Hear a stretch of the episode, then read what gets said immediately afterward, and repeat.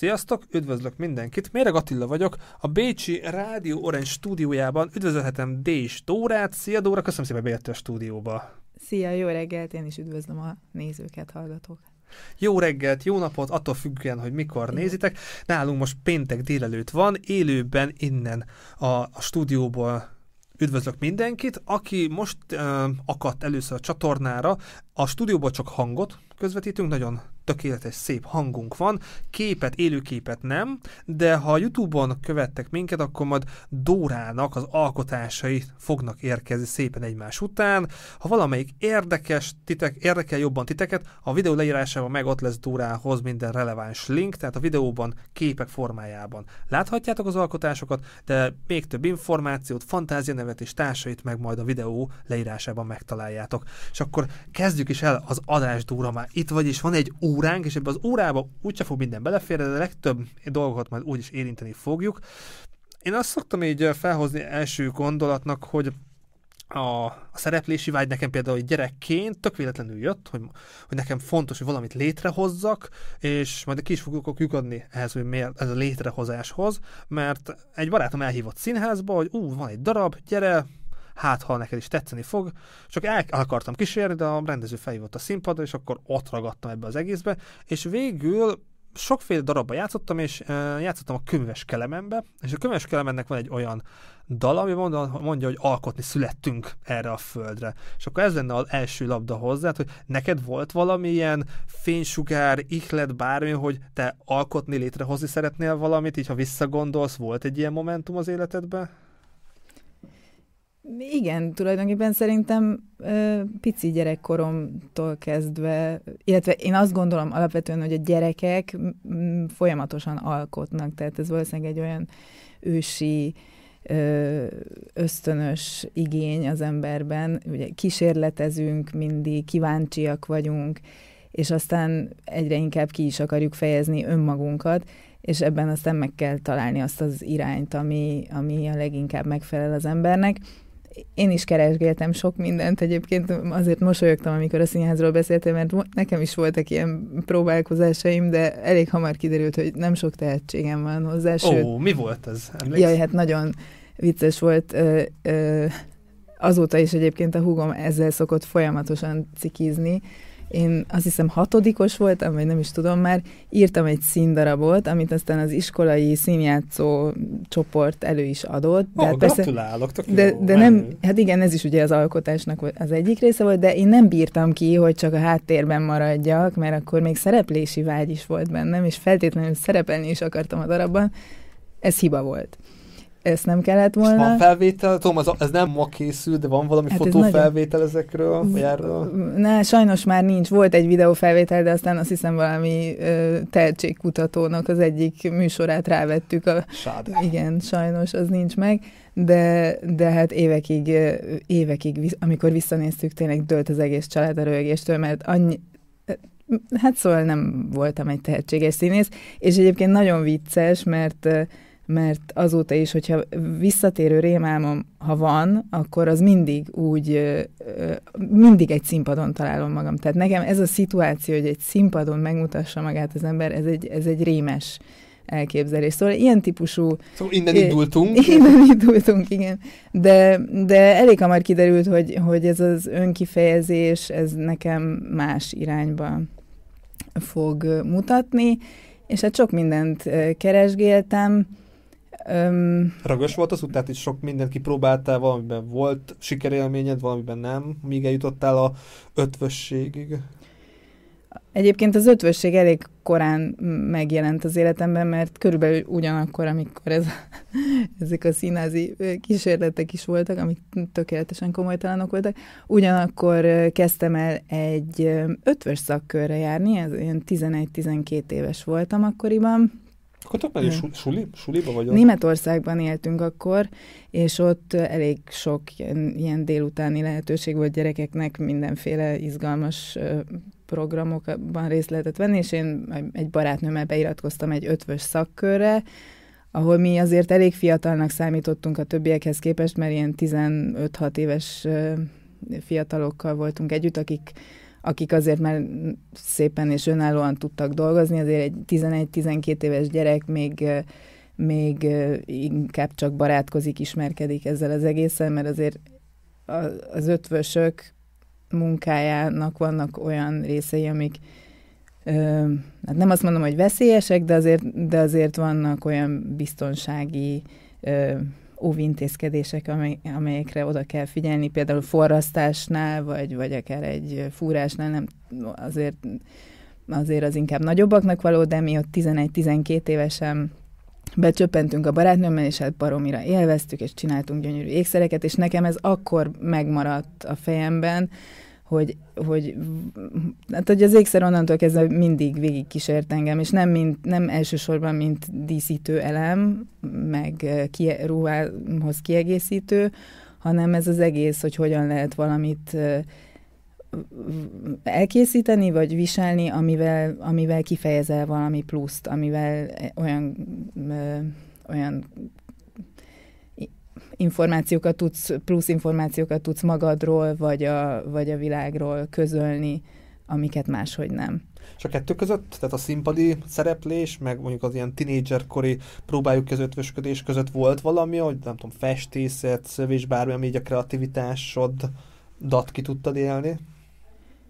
Hát mondom, gyerekként ugye rengeteg mindent csináltunk. Anyukám nagyon-nagyon sokat foglalkozott velünk pici koromban, mindig kézműveskedtünk, gyurmáztunk, mindenfélét csinált, tényleg mindenfélét csináltunk, de úgy, mint bármelyik gyereknél, tehát igazán nem azt mondták, hogy egész ügyesen rajzolok, a nagymamám festőművész volt, és Hova a genetikában is van ő, valami? Ő, hát azt nem tudom, de fo, ő elkezdett, sajnos elég korán meghalt, mármint, hogy én még elég pici voltam, amikor meghalt, de foglalkozott azért velünk, velem egy ideig, arra emlékszem, hogy tanítgatott. Én voltam a legmenőbb koronát rajzoló gyerek az óvodában. Ez is mert... meghatározó lehet, hogy végül hát, itt ülünk ebben a stúdióban.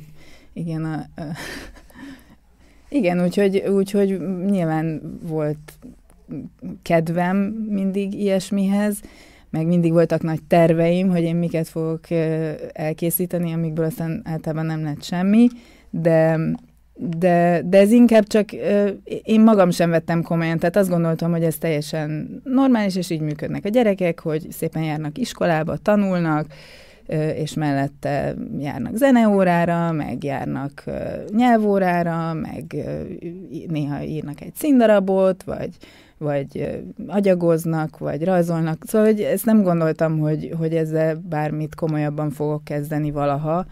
Ez igazából meg neked, ahogy mondtad, hogy a nagymamád képzővíz, de például édesapád ő professzor, jelenleg is a CEUN tanít, hogy például amikor ott volt a tinédzser Dóra, akkor milyen vízió volt, hogy állatorvos lesz, tehát volt valami, vagy amikor az ötvösség szele így megcsapta, akkor utána, hogy hú, igen, én ezzel akarok foglalkozni, akkor hogy nézett ki így a tinédzser korodban? Hát a tinédzser korom az egy sötét verem. De igaz volt. Nem, ez, tehát ami, ahogy az előbb is mondtam, ez, ez az összes ilyen kreatív ö, ö, tevékenység, azt hiszem, hogy az, az valahogy el lett rakva egy olyan fiókba, hogy ez, ez minden az, ami a hobbi kategóriába kerülhet. Tehát ez az, amivel szórakoztathatom magamat a szabadidőmben, és, és igazán felnőtt volt, felnőtt koromig nem merült fel az, hogy ezzel lehet profi szinten is foglalkozni, vagy hogy ez lehet egy, egy, egy hivatás, vagy egy munka, hogy az ember ilyesmit csináljon. Ez, ez igazán nem jöhetett szóba, tehát én nem úgy nőttem föl, meg talán nem is voltam elég nyitott arra, vagy nem akartam eléggé ahhoz, hogy, hogy, hogy előre, menjek előre ezen az úton magamtól de, de ez egészen sokáig nem ismerült fel bennem, hogy lehet ilyet csinálni. Tehát abszolút um, olyasmikben gondolkodtam, hogy mármint tényleg így kisebb koromban, hogy én majd biológus leszek, meg, meg pszichológus is akartam lenni, meg tanár akartam lenni elég sokáig, és aztán hát olyan, annyira sokáig, hogy, hogy én végül aztán német szakot végeztem, és, és, és tényleg tanítani akartam. Tehát aztán persze nem tanítottam, de, de mármint iskolában nem, mert egyébként sokat tanítottam.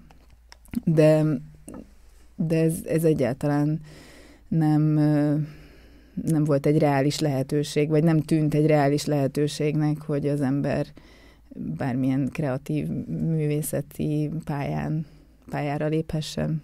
De sikerült, tehát valami történt veled, hogy a felnőtt, fiatal felnőtt mm. Dórával valami, mi történt az, ami úgy megadta azt a löketet, hogy akkor igen, létrehozom a, a, a saját kis vállalkozásomat? Ez egy folyamat volt inkább? Ez egy folyamat volt, persze fiatal emberként kerestem az utamat, és igyekeztem olyan dolgokat tanulni, amik örömet okoznak, és amiben, ami, ahol úgy éreztem, hogy hoz, hozzá tudok tenni valamit saját magamból. De egyébként azért azt hozzá kell tennem, hogy én elég sok mindenben megtalálom a szépséget, tehát a, a, a, volt egy csomó munkahelyem, ahol, ahol tulajdonképpen mindegyiket szerettem, dolgoztam a Malév call centerében, szerettem, a német szakot is szerettem, tanítani is szerettem, szóval én, én azt hiszem, hogy nagyon sok mindenben megtaláltam a szépséget, és most is úgy érzem, hogy, hogy, hogy néha fontos nekem az, hogy, hogy többféle dolgot csináljak, mert, mert sok mindent nagyon tudok élvezni, de, de az, az a szabadság, és az az igény, hogy, hogy valami olyan tevékenységet folytassak, amivel tényleg, ami az önkifejezésemnek egy olyan módja, amivel tudok valamit közölni, elmondani, amit egyébként máshogy nem tudok, az, az, az ilyen, hát én 20 éves koromban fogalmazódott meg,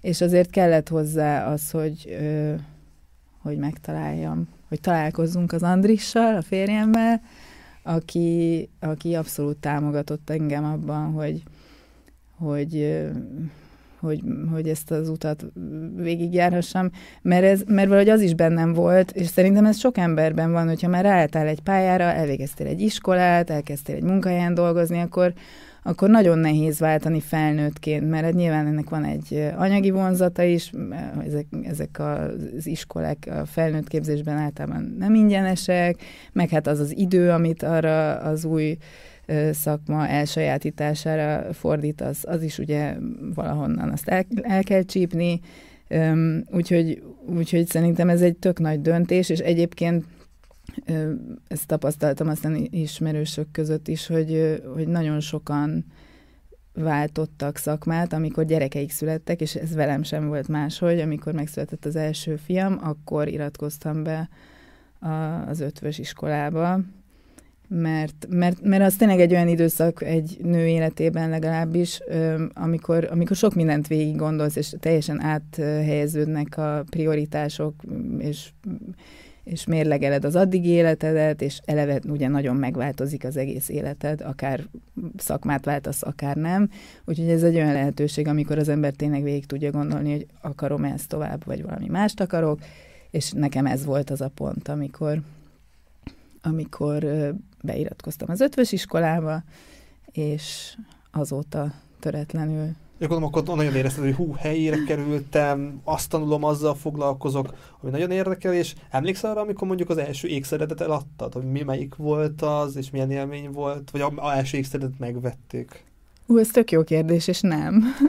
Hát valaki Olyan, hallgatja esetleg, é, és tudja, hogy ki mi Ugye meg... az első néhányra emlékszem, de hogy tényleg a legesleg első ékszerem, amit eladtam, az, az melyik volt, arra nem emlékszem. De arra emlékszem, hogy amikor, amikor végeztem, és elkezdtem már tényleg dolgozni, akkor készítettem egy kisebb sorozatot, tehát ezek még kísérletezgetések voltak azért, tehát már nagyon más típusú ékszerek, mint amiket most csinálok, és, és azt hiszem, hogy elmentünk, igen, azt hiszem, valószínűleg valami vampon lehetett, és, és hát ez óriási sikerélmény volt, amikor ugye akkor kap az ember először visszajelzést, hogy ennek lehet, hogy van értelme, ez másnak is tetszik, lehet másban is megmozgat valamit az, ami engem érdekel, szóval, szóval ez egy nagyon nagy élmény. De egyébként egy érdekes élmény is, mert, mert lehet, hogy ezzel más nem így van, de én például én bennem ez egy szorongás is volt, hogy fú, és akkor remélem minden rendben lesz ezzel az ékszere, és, és tényleg úgy marad, ahogy én azt megcsináltam, nem fog szétesni. Meg ilyenek. Ó, erre festő is mondta, hogy hát igen, hogy most hogy fog kinézni tíz év múlva, mennyi anyagot rakott, kell-e utána dolgoz valakinek, hogy több réteg, és akkor leesik, kell -e kicsit rekonstruálni, tehát vannak, hmm. tehát nem csak a ötvös művészeknél, ötvösöknél van, más, más terület is van, hú, ez vajon hogy fog kinézni majd x év múlva, de ez tök érdekes, hogy milyen, egy, soro, egy sorozatod, sorozatod jutott az eszedbe, és konkrétan, de lehet, hogy majd eszedbe jut később, vagy, vagy lehet, hogy jelentkezik az, aki az első ékszeredet megvett, az első ékszeredet nek a első ékszerednek a tulajdonosa. És nekem amúgy nem volt semmi uh, tudatosság abból, hogy mit választottam borítóképnek, és akkor majd lehet, hogy majd beszéltünk, mert nem tudom, hogy régebbi ékszereit közül küldtél fotókat, amiket szeretnél megmutatni. De amit most a nézők látnak borítóképet, ne, ne kérdezz, hogy miért ezeket választottam. Valami, nem tudnám, ez, ez pszichológus tudni, mint egy rosak, rosak tesznél, hogy ez az öt ékszer, mondjuk csak négyet látnak jobban a nézők, hogy ezeket például, hogy tud, mi van nevük esetleg, mert tudom, hogy szoktál, van, van, van neve az ékszereidnek, hogy mi a nevük, ez amúgy engem tökre érdekelne, meg hogy mi ezeknek, hogy a jellemzője, neked esetleg különlegesek, mert nekem azok, mert azért választottam őket. Nekem is egyébként ezek viszonylag különlegesek. Ezek már későbbi tárgyak. A, a zöld, amit egyszer valaki lesrek Shrek csápozott, vagy nem is tudom, valami Shrekes csúfnevet kapott. Nem is biztosan csúfnév az, de én meg lehet, valami ufót látok benne. De amúgy szerintem találó, mert tényleg a Shreknek ilyen csápjai vannak. Ez egy kiállításra készült, ö, amit a Fise galériában ö, két kollégám, kolléganőmmel együtt 2016-ban azt hiszem, akkor ö, volt ez a közös kiállításunk, és a, so, készítettem egy sorozatot, aminek a Kunigunda kertje címet adtam, és ez a Kunigunda kertjé nek az egyik darabja, ez egy karperec, amúgy ezüstből van, és be van vonva e, ezzel a modellezőfűvel, amit a vasút, vasút modellezésnél is használnak, és ezt az egész sorozatot egyébként nagyon szeretem, és én nagyon azóta is újra meg újra visszatér ez a téma, a, a Kunigunda kertje, meg a kertek úgy általában, a, a, a, ez a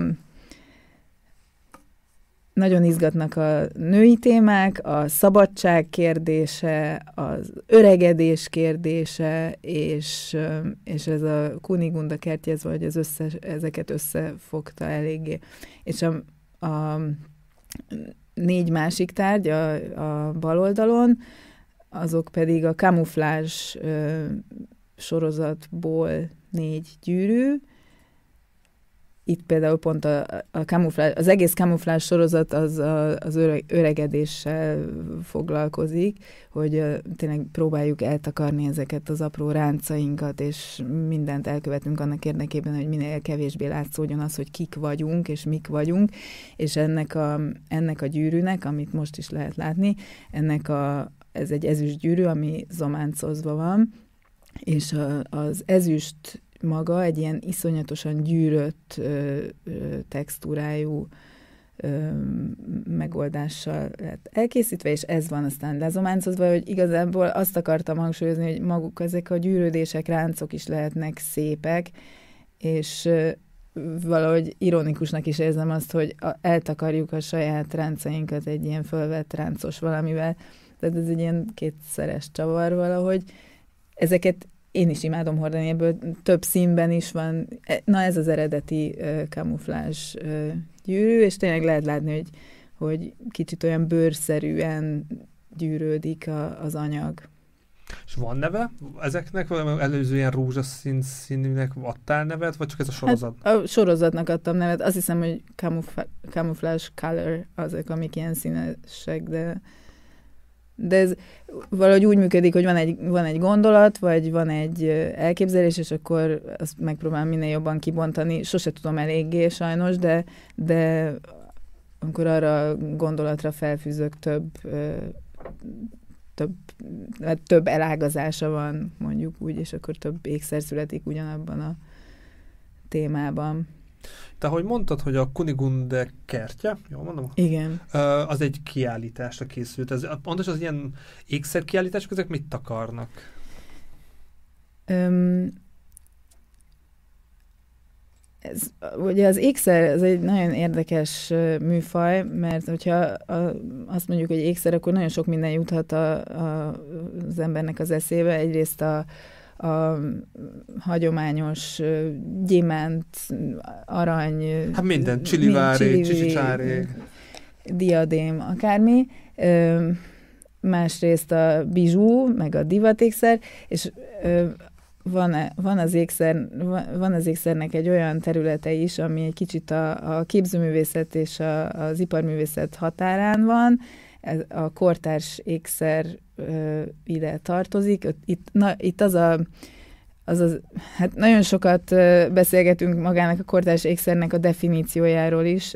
Úgy is lehetne nevezni, hogy, hogy szerzői ékszer, az talán egy jobb kifejezés, hogy ahol nagyon fontos az, hogy a, a művésznek a kézjegye látható legyen az egyes tárgyakon, hogy ezek valamilyen olyan tartalmat is megjelenítenek, amit esetleg egy, egy ö, ö, hagyományos értelme vett ékszer nem feltétlenül ö, tesz, és ö, ezeknek nem az a funkciója, hogy díszítő elem legyen, egy, e, vagy nem csak az a funkciója, hogy egy díszítő elem legyen a, az ember testén vagy a ruháján, hanem, hanem tényleg valamit pluszt mondani akar, és hát olyan művészi igényel készülnek, ami, ami ezt lehetővé teszi.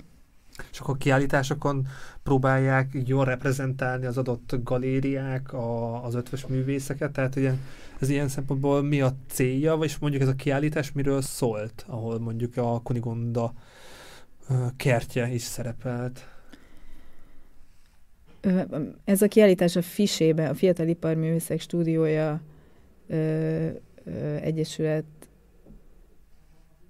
galériájában volt, és ez egyébként egy szuper szervezet, és a legtöbb... Még mindig léteznek, ugye, szerintem. Abszolút. Nem, most volt a 40. születésnapja. Na, is jó egészséget a szervezőknek. és ott nem csak ötvösök vannak, hanem több szakmát is összefoglal, vagy összegyűjt, és hát rengeteg iparművész tagja, most nem tudom, 300 valahány fölött, és, és hát ami szuper az az, hogy egyrészt van egy galériája a fisének, ahol, ahol kiállítási lehetőséget kapnak a művészek, meg hát egy csomó minden más előnye is van, például az, hogy, hogy együtt tudnak felépni, megjelenni, és, és, és a fisében kaptunk mi kiállítási lehetőséget, mégpedig um, abban az évben, amikor az első ékszerek éjszakáját szerveztük meg Budapesten, szintén a FISE segítségével, vagy hát az ő támogatásukkal, inkább úgy mondom, mert Magyarországon nem volt még igazán olyan kortárs ékszer fesztivál, ahol a nagy közönség is találkozhatott ezzel a műfajjal egyáltalán, és Bécsben meg hát Münchenben még inkább, de Bécsben volt egy rendezvény, ami sajnos azóta már egyébként megszűnt, ez a Langenachter Schmuckkunst. De az x éjszakája köszönjük szépen jól érzi magát, tehát az még folytatódott. Az folytatódott, igen, bár már nem mi szervezzük, mert egy szuper új csapat vette át a szervezést, és most már nem is úgy hívják, hogy ékszerek éjszakája, hanem Budapest Jewelry Week, és de hát ebből az ékszerek éjszakájából nőtte ki magát ez a, ez a rendezvény, mert hogy visszatérjek az, az előző mondathoz, hogy, hogy az volt a cél, hogy megismerje a nagy közönség a, az, azokat a tervezőket, akik kortárs ékszer műfajon belül dolgoznak, és hát szuper kiállításokat sikerült már az első évben is létrehozni, meg volt pályázat, ahova lehetett tehát egy, kvázi egy verseny, ahol, ahol volt egy, köz, egy ö, nagy kiállítás, ahol rengetegen részt vettek, meg diákok is. Szóval az egész műfajról elkezdtek egy kicsit talán többet beszélni, jobban bekerült a köztudatba, és abban az évben, amikor mi ezt az első ilyen ékszerek éjszakáját szerveztük, akkor volt a Fisében a kiállításunk is, és igazából nem volt semmilyen megkötés, hogy milyen témában dolgozunk. A kiállításunk címe az volt egyébként, hogy Árnyék. Üm, bocsánat, egyébként három kolléganőmmel együtt, kerékgyártó Szilvi, Pesnyői Rita és Zámori Eszter, tehát így négyen állítottunk ki, és és mindenki a saját témájában dolgozott erre a kiállításra, ami éppen őt izgatta. És ilyen kiállítások, milyen élmények voltak? Arra gondolok, hogy például ez kapcsolatépítés, ihlet, elkapkodták, meg is vásárolhatták az ékszereidet, vagy meg lehet vásárolni. Én sose voltam még ilyen, tehát nekem ilyen szemben szűzszerűet és érdekes ezt hallgatni, hogy hogy néznek ki az ilyen kiállítások. Hát sokféle kiállítás van. Általában a mi kiállításaink, mert egyébként azóta minden évben részt vettünk az ékszerek éjszakáján, vagy hát most már Budapest Jewelry Weekend kiállításon, meg hát máskor is szoktak kortárs ékszer kiállítások lenni. Ezek elsősorban nem, ö, ezeket általában nem úgy kell elképzelni, mint egy vásárt, tehát ö, nyilván lehet vásárolni is ékszert, de mondjuk, hogyha egy kiállítás úgy van kitalálva, akkor nyilván nem fogja tudni a kedves vásárló elvinni a kiállításra a kiállított tárgyat, de azt megbeszéli a művészel, és akkor amikor vége a kiállításnak elviheti, de nyilván van olyan is, amikor rögtön, ez attól függ, hogy hogy van az egész installálva. Tehát van lehetőség vásárolni. Az én esetemben nem jellemző, hogy a kiállításokon vennék meg a tárgyaimat, és egyébként nekem nem is az az elsődleges célom, hanem tényleg az, hogy, hogy Egyrészt az, hogy ha az ember tudja, hogy kiállítása lesz, akkor teljesen máshogy dolgozik, tehát akkor van egy cél, ami, ami, ami aminek az irányába dolgozni kell, és van egy határidő, az sem egy utolsó szempont, és hogy én akkor fókuszáltabban tudok dolgozni, sokkal jobban összeszedem magam, és általában ilyenkor születnek meg azok a sorozatok, amik, amik amiket aztán érdemes is kiállítani, és, és hát egy ilyen fesztivál, mint az Ékszerek éjszakája, az meg tényleg arra is jó, hogy egymás munkáit is meg tudjuk nézni, tehát a szakma is kommunikál, és a, és a nagy közönség is, mert azért ritkán van kortárs ékszerkiállítás, és, és ez egy olyan lehetőség, amikor megismerkedhetnek ezzel.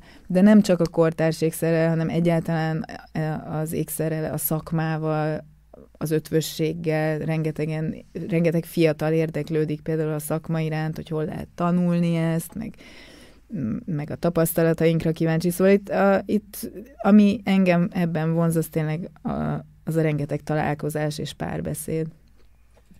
És a nézők most láthatják a szervező csapatot, de hat éve vagy már kapcsolatban Ausztriával, Bécsen négy éve költöztetek ki, és említetted, hogy átadtátok a stafétát a, az ékszerek éjszakája kapcsán, hogy milyen volt, milyen érzés volt így átadni, valamit felépítettetek, de akkor utána ettől így leválaszt, az, az a fejezet így lezárult, így hogy tekintesz erre vissza, hogy az élet tovább nélküled? Hát ez nem, nem azért lett ö, ö, váltás, mert én elköltöztem, hanem mi három vagy négy évig szerveztük az előző csapattal, akikkel egyébként azóta is együtt állítunk ki, a, a, ők a Stonfai Krisztina, Huber Kinga, Vékony Fanni, Kecskés Orsi és Kerékgyártó Szilvi, meg én és, és, és mi szerintem nagyon ügyesen szerveztük három-négy évig, nagyon sokat dolgoztunk ezzel, felépítettünk valamit, és egy picit elfáradtunk, és úgy gondoltuk, hogy hogy talán a lendület is már kicsit úgy kezdett kifogyni, és itt volt ez a sok ügyes, tehetséges, lelkes, fiatal, nálunk fiatalabb tervező, akik, akik meg szívesen csináltak, és egy csomó új ötletük volt, és, és örömmel átadtuk nekik, és szerintem jól tettük, mert azóta még jobb lett ez a rendezvény, úgyhogy, úgyhogy nagyon, ez egy, ez egy abszolút sikersztori ilyen szempontból, én legalábbis úgy élem meg, és a mai napig büszke vagyok, amikor részt veszek ezen a rendezvényen, nem mint hogyha a mostanihoz már olyan sok közöm lett volna, de mégis úgy érzem, hogy egy picit azért, mint amikor az ember az elengedi. Egy... ott volt. Igen, kicsit olyan, mint amikor elengedi az ember a gyerekét, és utána megy a saját útján, de attól még büszke rá, hogy Szóval, szóval ez egy jó érzés, ebben és hogy látod az evolúcióját, hogy honnan indult, hol adtátok át, és most hol tart? Tehát így körülbelül látsz valami ívet, mondtad, hogy fe, e, még több, vagy egyre jobb? Ö, igen, abszolút egyre jobb. Például sokkal nemzetközibb lett, ami, ami mi nem tudtunk elérni. Egyrészt, mert még a, nyilván egy ilyen fesztivál szervezésének rengeteg aspektusa van, és, és az ember menet közben főleg, hogyha nem ilyennel foglalkozik alapvetően, menet közben tanulja meg, hogy hogyan, hogyan érdemes csinálni. Most már valószínűleg egy csomó mindent máshogy csinálnánk, mint annak idején, azok miatt, a tapasztalatok miatt, amiket akkor szereztünk, de, de nekünk a nem, mi nem tudtuk meglépni ezt a nemzetközi válást, és a második csapat viszont igen, és szerintem ez egy nagyon fontos pontja. Hát akkor hajrá a szervező csapatnak, maradja meg a kreativitás, a lelkesedés és a motiváltság, és akkor ráfordulhatunk Bécsre, hogy Bécs hogy került az életedbe hat évvel mm. ezelőtt? Az, az egy véletlen volt, vagy hasonló ilyen kiállításon megismerkedtél valakivel? Vagy vala, valamelyik vala, igen, valakivel, tehát most uh-huh. inkább a szemét megmondom. Igen, Bécsben, Bécsbe úgy kerültünk, hogy néhány évvel ezelőtt egy Nekem Magyarországon volt, a, a, volt egy picike műhelygalériám két társammal, Bersonyi Ritával és kerékgyártó Szilvivel a Hajós utcában, és ez szuperül működött néhány évig, és ez egy nyitott műhely volt, ahol belépett az ember, és látta, hogy dolgozunk, de ott voltak az ékszerek is, ahol lehet, tehát galériaként is működött, lehetett vásárolni is, és néha igyekeztünk megjelenni közösen mindenféle vásáron. Többek között egyszer kijöttünk Bécsbe, most nem jut már eszembe a neve annak a rendezvénynek, amire kijöttünk, és ott meglátogatott minket a standunknál, egy nagyon szimpatikus, helyes csapat, akik elmesélték, hogy ők is ékszertervezők, és egy nagyon hasonló ö, galériájuk van, mint amilyen a miénk, csak ők többen vannak, és Bécs belvárosában van, és menjünk el, látogassuk meg őket, mert hogy ez milyen jó pofa.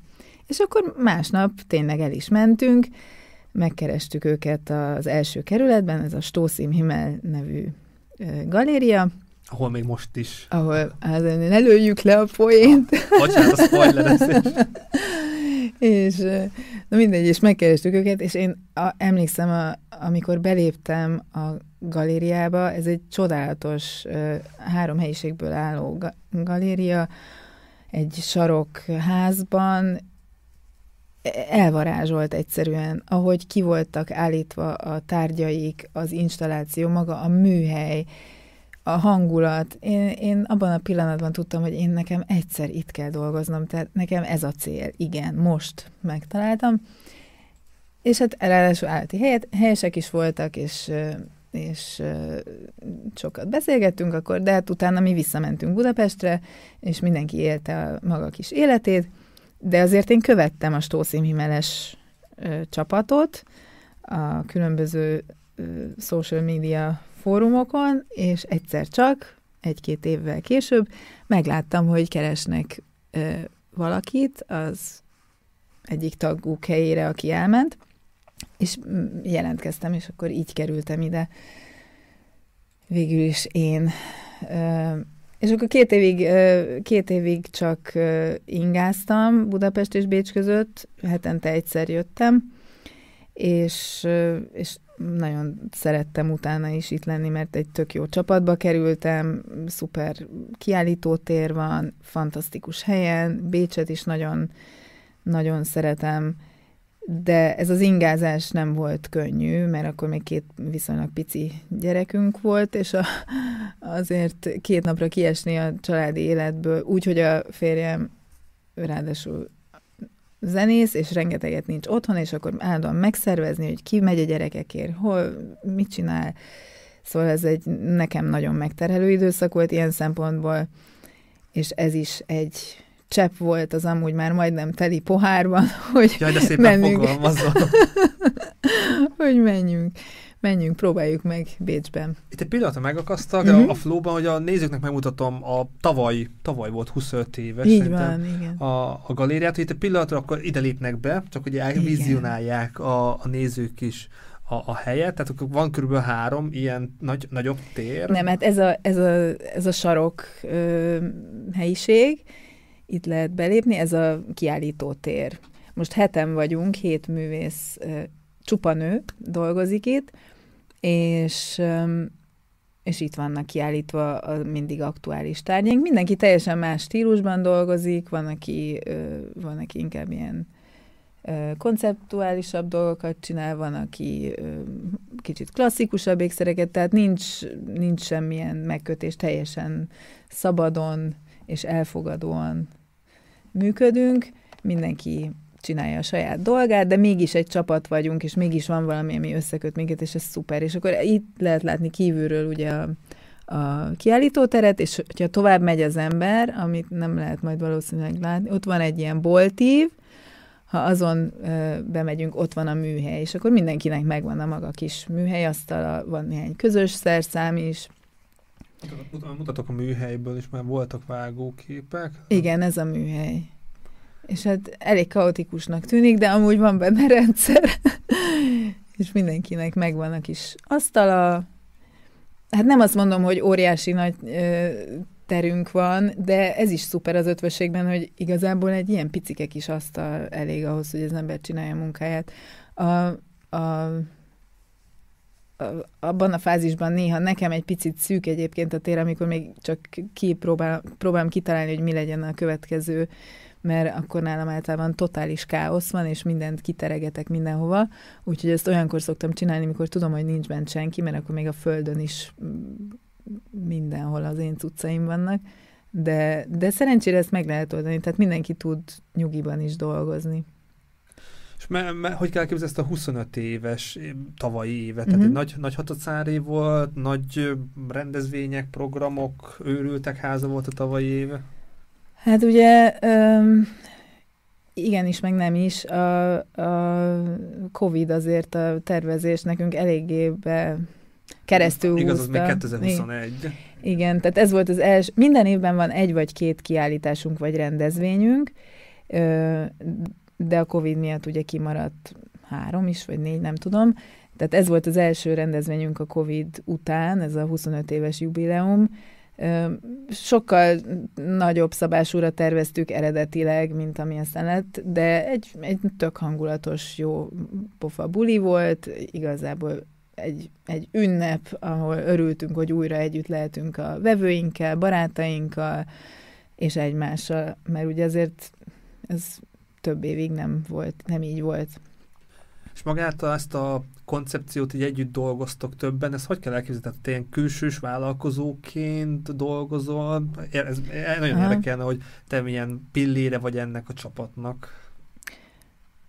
Mi, mi egyesületként működünk, tehát ö, ö, a, ha új tagot veszünk föl, akkor ő belép az egyesületbe, és az egyesület bérli a helyiséget, aminek a költségeit megosztjuk. Tehát igazából ez jogi szempontból azt hiszem ez ennyi, hogy, hogy megosztjuk a költségeinket, de hát egy csomó közös projektünk is van, meg, meg közösen a kommunikáción közös, meg csomó döntést közösen kell meghozni, úgyhogy azért egy csapatként is működünk, de azt hiszem, hogy igen, tehát azt hiszem, hogy ez a, ez a lényege ilyen jogi szempontból. Mindenki, e, mindenki más formában dolgozik. Amúgy én egyéni vállalkozóként ö, működöm, de van aki, van, aki nem így. Akkor maradjunk nálad, hogy neked egyéni vállalkozóként mennyire, mennyire nehéz jelen lenni akár a social médiába, elmenni kiállításokra, megtalálni a, a célközönségedet, a vevőidet? Nekem egyéni vállalkozóként Hát az igazság, hogy amúgy... Én elrettenteni akarom a leendőötöseket, de, de hát mindennek Nem, egyébként ez tök jó, ez nagyon szuper szerintem itt Ausztriában, hogy ha művészként vagy regisztrálva, akkor teljesen más ö, szabályok vonatkoznak rád, mint hogyha ötvös, tehát ékszerész ötvösként, ö, mármint hogyha ipar, ha kivárt, ha, akkor ki kell váltanod az ipar engedélyedet, és az, az egy teljesen más kategória. Ezt nem is tudom egyébként pontosan, hogy hogy működik, de aki művészként van regisztrálva, ö, olyan, ö, olyan támogatásokat kedvezményeket kaphat, amik azért nagyon megkönnyítik az életét. Egyébként ez nem véletlen, mert azért a művészeknek nagy szükségük is van rá, hogy finoman fogalmazzak. De, de, de egyébként a vevők, vevőket elérni, Nyilván mindenkinek nehéz, aki önállóan viszi a vállalkozását, mert mindent neked kell csinálni. Egyrészt magát a tartalmat neked kell szolgáltatni, ami ebben az esetben ugye nálam az ékszerek, plusz a, a kommunikációt, a marketinget, a, tehát mindent magadnak kell csinálni. Az szerintem nagyon nehéz, mert általában ráadásul az ember nem is érthet mindenhez.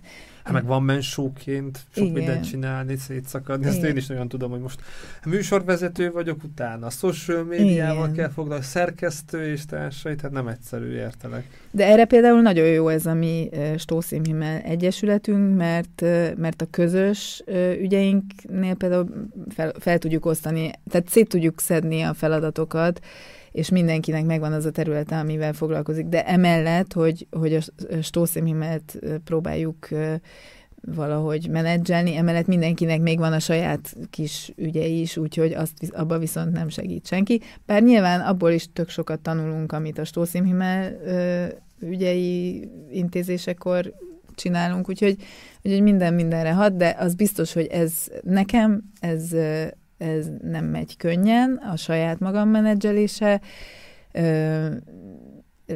Ne, ráadásul úgy érzem, hogy iszonyú gyorsan változik minden, iszonyú gyorsan változik minden a, a social médiában, és mire boldog vagyok, hogy jaj, de jó, tudok egy eseményt csinálni, végre meg tudom csinálni, majd én megoldom, és akkor leülök, és már tök máshogy van. Minden máshol vannak a gombok, na hát ezek azért nagyon tudnak tudom, frusztrálni. Miről, nagyon tudom, miről beszélsz, hogy hasonlítjuk is a social media, tehát visszatérhetünk az ékszerekhez, és mondtad, hogy, a, hogy beszéltünk a célközönségről, hogy be tudod előni körülbelül, hogy a te ékszereidet kik hordják, kik vásárolják, akár életkorban, akár nem tudom, férfi ékszerek is vannak, mintha főleg női ékszereket látom, de lehet, hogy férfiak is vannak közte. Tehát így hogy látod a célközönséget, vagy akik a Désdóra ékszereket hordják? Igen, szégyellem magam, de kevés férfi ékszerem van. Hát, olyan az ihlet, hát ez van. Igen, de ez, ez azért is van szerintem, mert azért tényleg még mindig sokkal kevesebb férfi ö, választ magának ékszert. Sok férfi ö, vásárol tőlünk, de többnyire nem saját maguknak. De azért azt is hozzá kell tennem, hogy, hogy itt Ausztriában ö, több férfi visel ékszert és vásárol Ákusztebekkel. Ja, még a vásárlást tudod. Igen. De látod is, tehát így a szemed így pályán. Ja, abszolút rá a szemem. Tehát én bárkivel találkozom, Hát akkor az, az rosszul első... jártál, én nem e. Azt is már észrevettem, ne aggódj. Nem, de ez tényleg rögtön észreveszem, hogy kint milyen ékszer van. Amúgy nem, nem vagyok snob, vagy hogy mondjam, tehát én, én nagyon... Hát én, nem, de nagyon bírom a, nagyon bírom a, a, a divatékszereket is, meg, meg tök, tehát, hogy nincsenek ilyen elvárásaim, de úgy, azt úgy konstatálom, hogy kint mi van. Már csak azért is, mert az ízlés tehát arról tök sok minden kiderül, hogy milyen ízlése van az embernek, meg... Arról lehetne külön műsort csinálni, hozok tíz fotót az ismerősökről, hogy na, kinek milyen lehet az ízlése. Ékszer De például, hogyha bejön hozzánk valaki, mert ilyen is van sokszor, hogy, hogy csináltatni szeretne valami egyedi ékszert, magának, és, és találjuk ki együtt, hogy milyen legyen, akkor, akkor is lecsekkolom rögtön, hogy mi van rajta már most. Szívit nem kérsz tőle? nem, de iszonyú fontos az, hogy hogyha ha, ha ismerem, vagy valamilyen benyomásom van arról az emberről, akinek készítek valamit. Például jegygyűrűknél ez nagyon-nagyon fontos, hogy Sokszor... Sok, sok egygyűrűt csináltál már? Hát igen, azért az Grat-. Akkor gratulálok, ez tök, tök sok embernek, akkor ez meg, meghatározó ékszere lehet. Igen, ez egyébként egy nagyon jó érzés. Ez, ezt nagyon szeretem, és azt külön nagyon szeretem, hogy ilyenkor mindig létrejön egy személyes kapcsolat a, a vevők és köztem.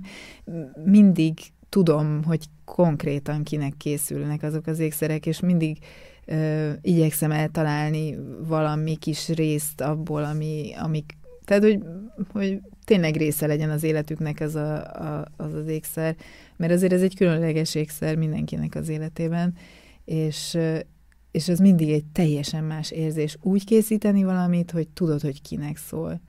Itt szerintem az érdekes lehet, hogy ők hogy találtak meg? Tehát Instagramon látták valamelyik munkádat, vagy valamelyik kiállítás, hogy ez ilyen szóval megtisztelő is, meg nem akárkit kér fel az ember, hogy csinálja meg a jegygyűrűjét, hogy így tudod, hogy ők hogy találtak meg, mi alapján választottak? Igen, hát Magyarországról főleg még, a, még régen, ugye én most már azért elég régen kezdtem ezt, és akkoriban még nem volt olyan nehéz a Facebookon követőket találni, és viszonylag sok követőm lett a Facebookon, és, és akkor még sokkal aktívabban posztoltam is, ami újra kéne, tudom, én nem kérem számomra, olyan De én magamon, én magamon mindig, hát én annyira tudom, hogy ezt kellene sokkal komolyabban csinálni. Na mindegy, de hogy, hogy szerencsére van ott egy bázis, és, és ott megtalálnak, vagy hát az Instagramon is, meg a, a van azért... Tehát a social médiában. Igen, de, de a, a Stószim Himmel honlapjáról is találtak már meg, meg az Instagramon is szoktak és legtöbbször egyébként az, az történik, hogy ha már valakinek készítettem, akkor az ismeretségi körben van. A szájhagyomány Abszolút, akkor még mindig. igen. És az, ez külön jó érzés, mert ebből látszik, hogy ha ajánlanak engem, az azt jelenti, hogy tényleg elégedettek azzal, amit én készítettem, és az nagyon szuper. Ez különleges, tök jó, hogy ennyi ember megtalált és megkért arra, hogy a, ez a legfontosabb ékszet. Nem is akarok ilyen, valaki lehet valakitől kapott, nagyszülejétől örökölt ékszet, és az is nagyon fontos az életében, de a jegygyűrű is mindenképpen. És ha nézzük, most nincsenek itt vagyunk a stúdióban nálam, itt van négy ékszered, mert mm-hmm. elkértem ezeket az ékszereket, és az egyiknek például van súlya is, tehát hogy, és erről ezt említetted is, hogy ez érdekelne, hogy miért fontos, hogy legyen súlya egy ékszernek?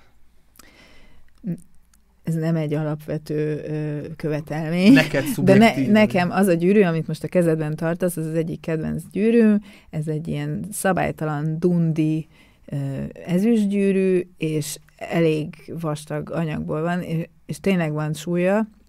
Én imádom, mert egyrészt a formája is olyan jól kézzel, majdnem olyan, mint egy kavics, vagy nem is tudom, és, és, és mindig érzem, hogy rajtam van, és ez ad egy magabiztosságot, vagy nem tudom. Ez egy, nekem ez egy különbség ahhoz képest, hogy tehát, hogyha otthon vagyok melegítőben és papucsban, akkor nincs rajtam ez a gyűrű, de ha elmegyek otthonról, és felöltözöm normálisan, fölveszem ezt a gyűrűt, akkor úgy mindig érzem, hogy most, most, most szalonképes vagyok. És közben próbálok keresni valami hasonlót így a képek között, de nem találok milyen dundi, tehát vicces, hogy ezt a szót mondod, hogy dundi, mert tényleg elég dundi is van súlya, de... Meg, meg az is, az is nagyon jó érzés, én nagyon szeretek mindig birizgálni valamit, és, ez, és nagyon szeretem ezeket a gyűrűket hát, Bocsánat, hogy elkértem, de majd visszakapod. De, hát azért vettem le, hogy itt ne csattogjak folyamatosan a, a beszélgetés közben, mert azt meg nem bírnám ki, hogyha kezemen lenné, és hogy nem játszhatnék vele de, de azt, azt mindenképpen nagyon szeretem, hogyha kellemes tapintású, és, és, és érzem, hogy valamit viselek. Ezek, ezek az ékszerek, ezek, amiket most nem látnak persze a nézők, ezek tényleg minden nap viselhető tárgyak, és hogyha valaki bejön a Stószim Himmelbe, akkor látni fogja, hogy nem csak kiállításra készült ékszereink vannak, vagy ékszereim vannak, hanem tényleg minden nap portató ö, ö, tárgyak, és általában ezek nem mindegyik, mert persze van olyan, ami egyszerűen csak van egy ötletem, és elkészítem, és tetszik, és nem kell túl gondolni a dolgot, de a legtöbb, az, az valahogy azokból a gondolatokból egy ilyen leágazás, amiket a kiállításokra készült ékszerek vagy, vagy sorozatok boncolgatnak, mert nyilván van valamilyen téma, ami engem izgat, és amivel sokat foglalkozom, és akkor az előbb-utóbb lecsapódik a, a, a viselhető ékszerek szintjére is, és akkor lehet, vagy, vagy hát ott is megjelennek azok a gondolatok, amiket a kiállításokon próbálok megfogalmazni. És van olyan téma, ami így beugrik, ami nagyon-nagyon meginspirált, akár kiállításra, akár, akár hétköznapi munkába, nem tudom, legyen az körzetvédelem, csak mondtam valamit, vagy bármit, tehát láttam ilyen körzet, vagy természeti hatású gyűrűket, hogy így van, voltak olyan szériák, olyan korszak akár, ami, ami volt nagyon meghatározó inspiráció benne? Alapvetően a természetből inspirálódom. Ez is olyan, mint egy kagyló. Teljesen, nekem. igen. Igen. A, ezek a szabálytalan, organikusnak mondjuk, azt hiszem, organikus ö, formák, felületek, ö, ezek, ö, ezek azok, ahova mindig visszatalálok. Ö, egy időben olyan ékszerek készültek, ö, szinte csak, amikre mindenki azt mondta, hogy ezek olyanok, mint hogyha találtam volna az erdőben egy ilyen... Ezt találom megfogalmazást vagy igen, tehát mi, szeretem, hogyha a, a, ilyen kis lenyomatok vannak benne, de az egész olyan esetleges, véletlenszerű, szabálytalan. Az, a, Akkor mondhatjuk, hogy Hundertwasser mm, is hatással volt, vagy az Nem, ő... nem. Az, az igazság, hogy ő nem, de ö, inkább a természet elsősorban, tehát, hogy tényleg az, amit, ez például, ami most van a képernyőn, ez, zuzmó gyűrűnek neveztem el.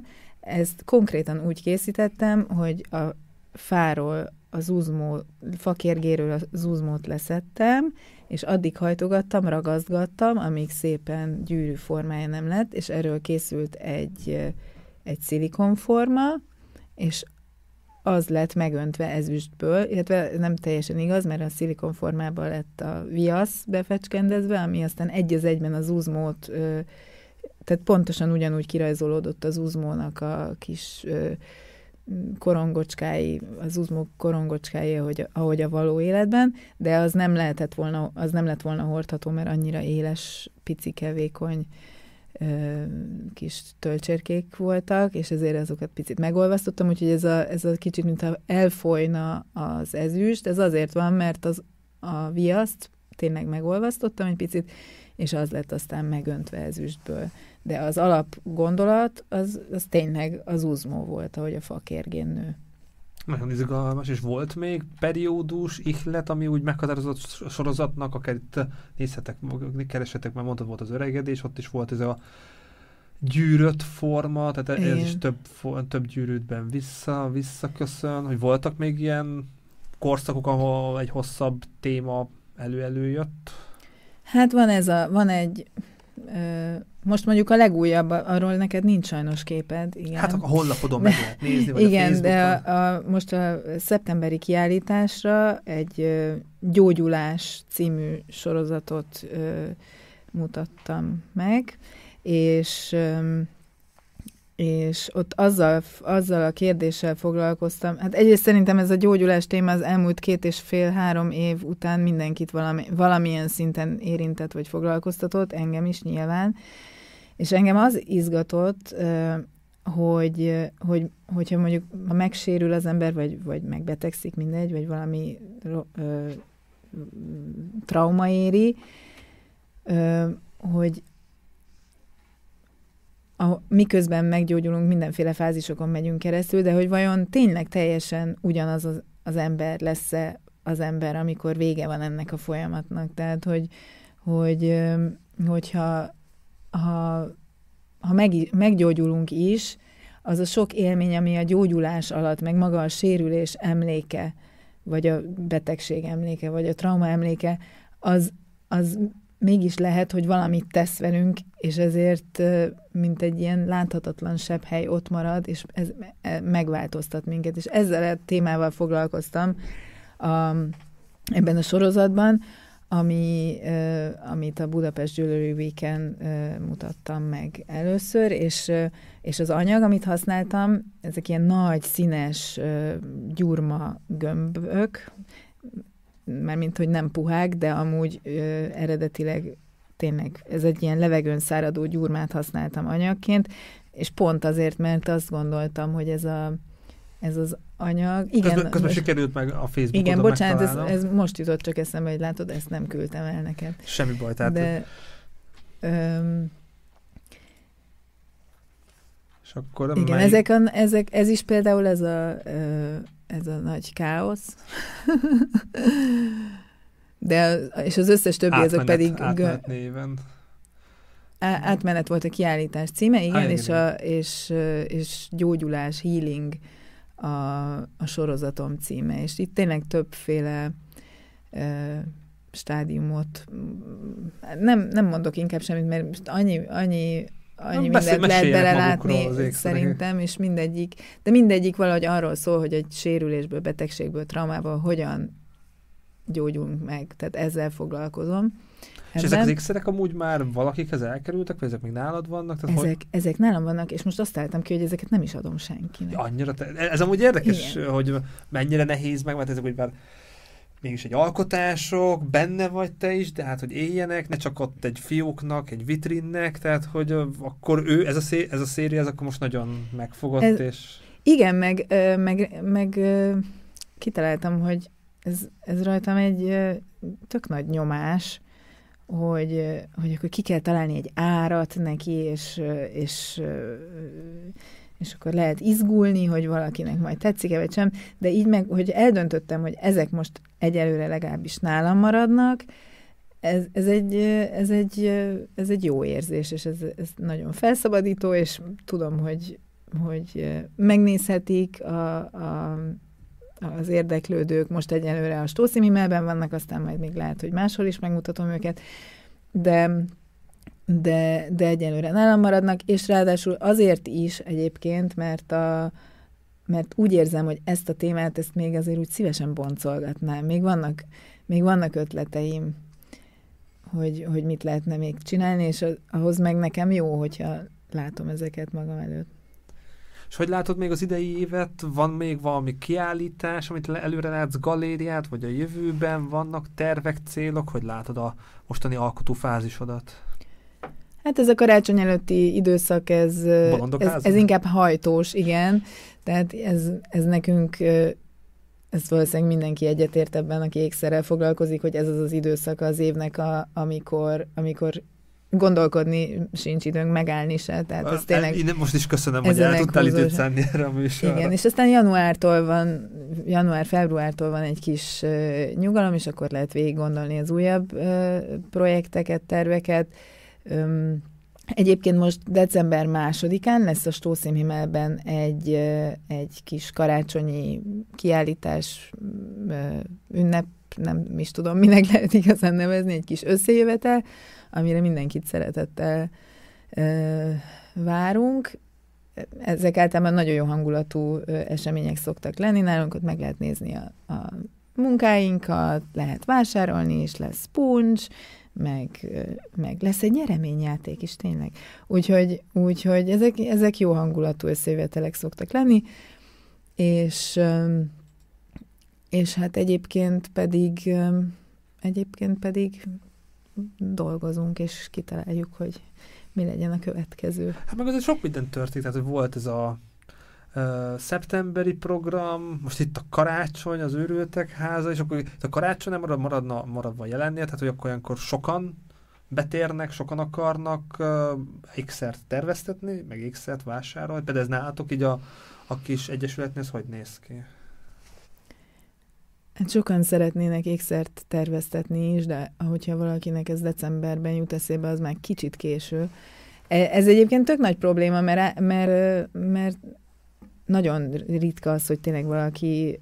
És már tegnapra kellett volna. Hát igen. Mondjuk azt azért most már tudják az emberek, hogy, hogy egy pár hétig azért eltart egy ilyen, de, de mondjuk pont karácsony előtt az esélytelen, hogy valakinek két-három hét alatt tervezzünk ékszert tehát arra több időt kell szánni. de azt meg, a, de annak meg mindig nagyon örülünk, amikor van igény ilyesmire, mert ezért ez egy olyan jó feladat nekünk is. Én nagyon szeretek együtt kitalálni valamit a, a vevőkkel, együtt ötletelni, és tudod, hát amit mondtam az előbb, hogy amikor tudod, hogy kinek készül, vagy nem feltétlenül tudod, mert hogyha ő ajándékoz, akkor őt nem biztos, azt nem biztos, hogy ismered azt a szemét, aki majd hordani fogja az ékszert, de az ajándékozót megismered, meg esetleg a viszonyukat, akkor, akkor ez nagyon sok mindent beindít az emberben, és ez egy szuper dolog. De hát vannak kész ékszereink is, és karácsony előtt azért főleg azokat vásárolják meg. És itt beszéljünk ékszerekről, kicsit abban segíts, hogy én, ahogy nézem a fotóidat, hogy főleg gyűrűk, de mondtad, hogy volt kar, perec is, remélem jól mm. mondom, hogy neked, de most például nagyon trendi, tudod, az orkarika lányoknál ilyen-olyan, olyan formában, neked így mi a portfólió, tehát mit, mit szeretsz készíteni, vagy már készítettél minden, mert itt, ahogy látom a fényképekben, a munkáidban, azért főleg, mint a gyűrű, meg, meg karkötők lettek volna, hogy van valami, amit már mindent készítettél, vagy valami csak egy rá vagy állva. Nem készítettem mindent, or, or, még, még orba, nem. való, orba valót nem készítettem. Ö, olyan kis, azt nem tudom minek hívják, amit így a főcimpára ö, tesznek. Hú, olyat, meg on, o, Olyat már csináltam egyszer, de egyébként ö, főleg gyűrűk, ö, nyakékek, vagy főbevalók, karkötők, mi van még, brossok, ezeket szoktunk uh, csinálni. Én imádom a gyűrűket, ennek egyébként egy szerintem... Tényleg? Ú, mi meglepő. Igen, ez de ennek az az önző oka, vagy nem is tudom, hogy az önző-e, de hogy az, az nagyon szeretem a gyűrűben, hogy a gyűrű az egyetlen olyan uh, ékszer, amit a viselője is folyamatosan láthat. Mert ugye, ha fülbevalót készítesz, vagy brost, azzal persze elmondhatsz egy csomó mindent a külvilág felé, kommunikálhatsz, de az neked nem okoz minden pillanatban örömöt. A gyűrűdet mindig látod, tehát az neked is ö, szól, vagy hozzád is szól a viselőhöz. És én ezért imádom a gyűrűket. Ö, úgyhogy alapvetően, hogyha valami, van egy új ötletem, akkor az először gyűrű, és utána lesz belőle más a, brosokat is szeretem, de brost viszonylag keveset csinálok. Ö, kellene többet. És megrendelésben volt, ami hogy nagyon extrém, nagyon különleges, vagy gyakran előfordul, szabad kezet kapsz, tehát ilyen szempontból, hogy hogy látod a, a munkákat, megrendeléseket? Mm, extrém megrendelés most úgy nem ö, ugrik be egyáltalán. Ö, nyilván én olyat vállalok csak el, ami passzol hozzám, tehát ö, olyan nagyon az, jó, hogy egy kicsit az ember ki mehet a komfortzónájából, vagy, vagy, vagy kicsit feszegeteti a saját határait. Ne, én főleg szakmai, tehát mondjuk ilyen technikai dolgokra gondolok, hogy hogyha van egy feladat, ami, ami nehéz megoldani, akkor az izgalmas. De, de az, hogy mondjuk a design milyen, abban általában a, a, hát az nem nagyon tudok más csinálni, mint ami én vagyok. Nyilván lehet, de nem is szeretnék. Meg nyilván, aki engem megkeres, tudja már valamennyire, hogy én milyen, milyen tárgyakat tervezek és készítek, és akkor nem fog valami teljesen más, nem fog egy ilyen geometrikus, nem tudom, kinetikus, bár ez lehet, nem tudom, ékszert rendelni csapágygolyókkal, és nem tudom, de, de, de lehet, hogy valaki még pont azt tartja izgalmasnak, hogy egy ilyen ember, mint én tervezzem valami olyat, Úgyhogy bármi lehetséges, de hát ez mindig egy beszélgetés, a, a megbízást mindig egy beszélgetés előzi meg, és akkor egymásra hangolódunk a megrendelővel, és kiderül, hogy, hogy, hogy tudunk-e közös nevezőre jutni. Egyébként általában igen.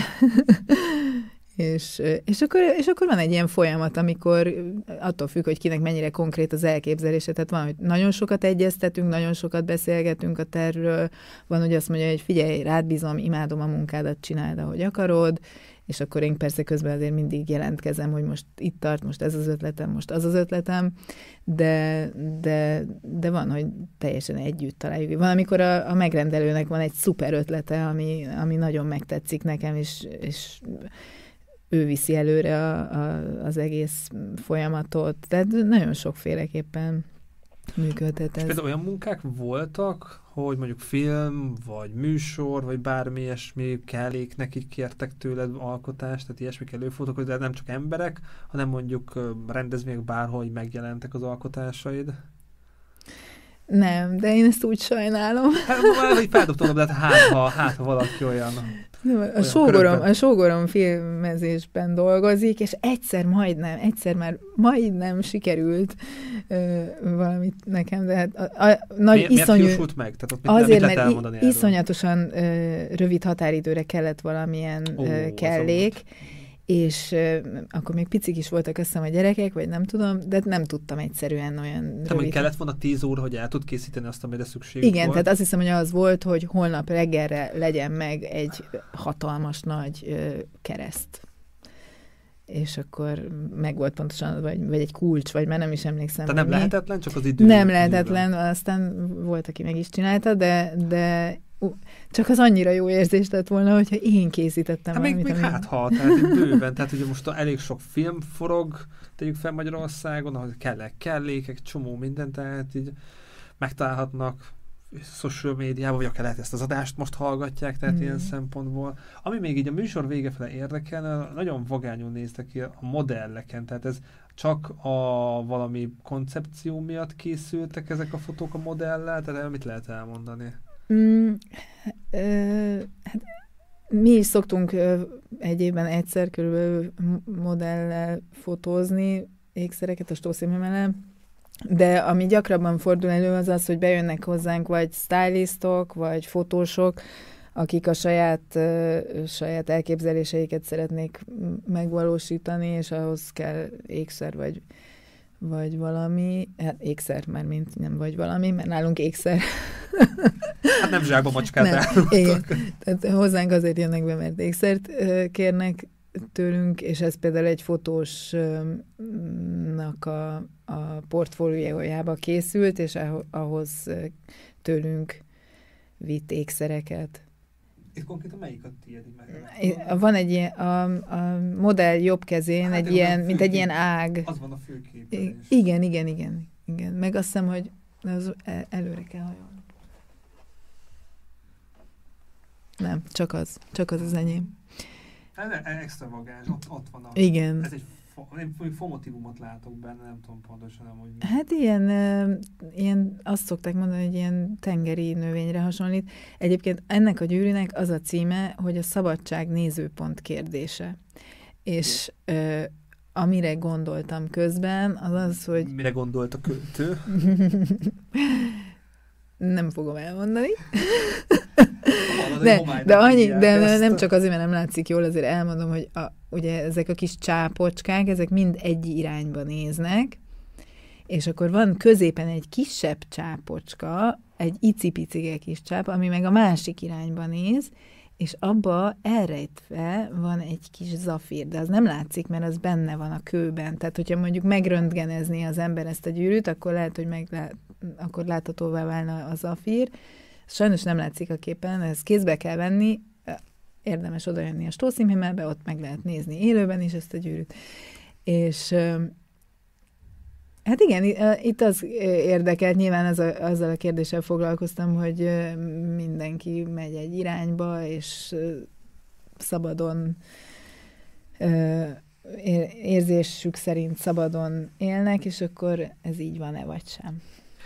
Ez szerintem remek zárszó volt, záró gondot. Szóval kedves nézőink, hallgatóink, hogyha képek nem lettek volna elegek, és ezért sok ékszert azért valóban, három dimenzióban, élőben lehet izgalmasan, valóban jól tüzetesen megtekinteni, akkor Bécsben elcsíphetőek ezek az ékszerek, úgy, mint a készítőjük is. Én nagyon örülök, hogy be tudtál jönni Dóra a stúdióba, és végre személyesen tudtunk találkozni. Én is. Kedves nézők, hallgatunk minden hasznos információ, link Dórához, interjúkat is szerintem beraktam, ott van a videó leírásában, tehát hogyha az adás nem lett volna elég, még több mindent szeretnétek megtudni Dóráról és a művészetéről, csak kicsit lejjebb kell görgetni, ezek és a videó leírásában megtaláljátok.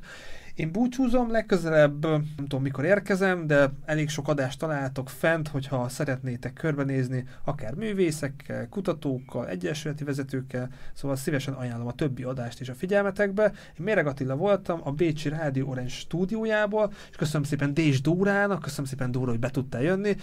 Én köszönöm a meghívást. Jó egészséget az egész családnak, vigyázzatok magatokra, egymásra, és figyelem merre jártok. Andrásnak is azért sok aktív koncertet, neki is nemrég egy hete volt koncertje, szóval nagyon örülök, hogy most már egy Covid állapotok közepette lehet, lehet hála az égnek koncertezni, nem tudom, ez ügyben van valami, amit így el lehet mondani aktuálisan akár? Hát például 18-án vasárnap lesz egy családi műsora, ami abból a szempontból családi, hogy gyerekeknek is, meg felnőtteknek is érdekes, uh, legendás dobok és megfigyelésük, az a címe. Majd berakom kommentbe, meg Jó. írásba. Szóval az egész Dés család itt alkot, itt van Bécsben, szóval Andrásra is készült műsor, azt is berakom a videó leírásába.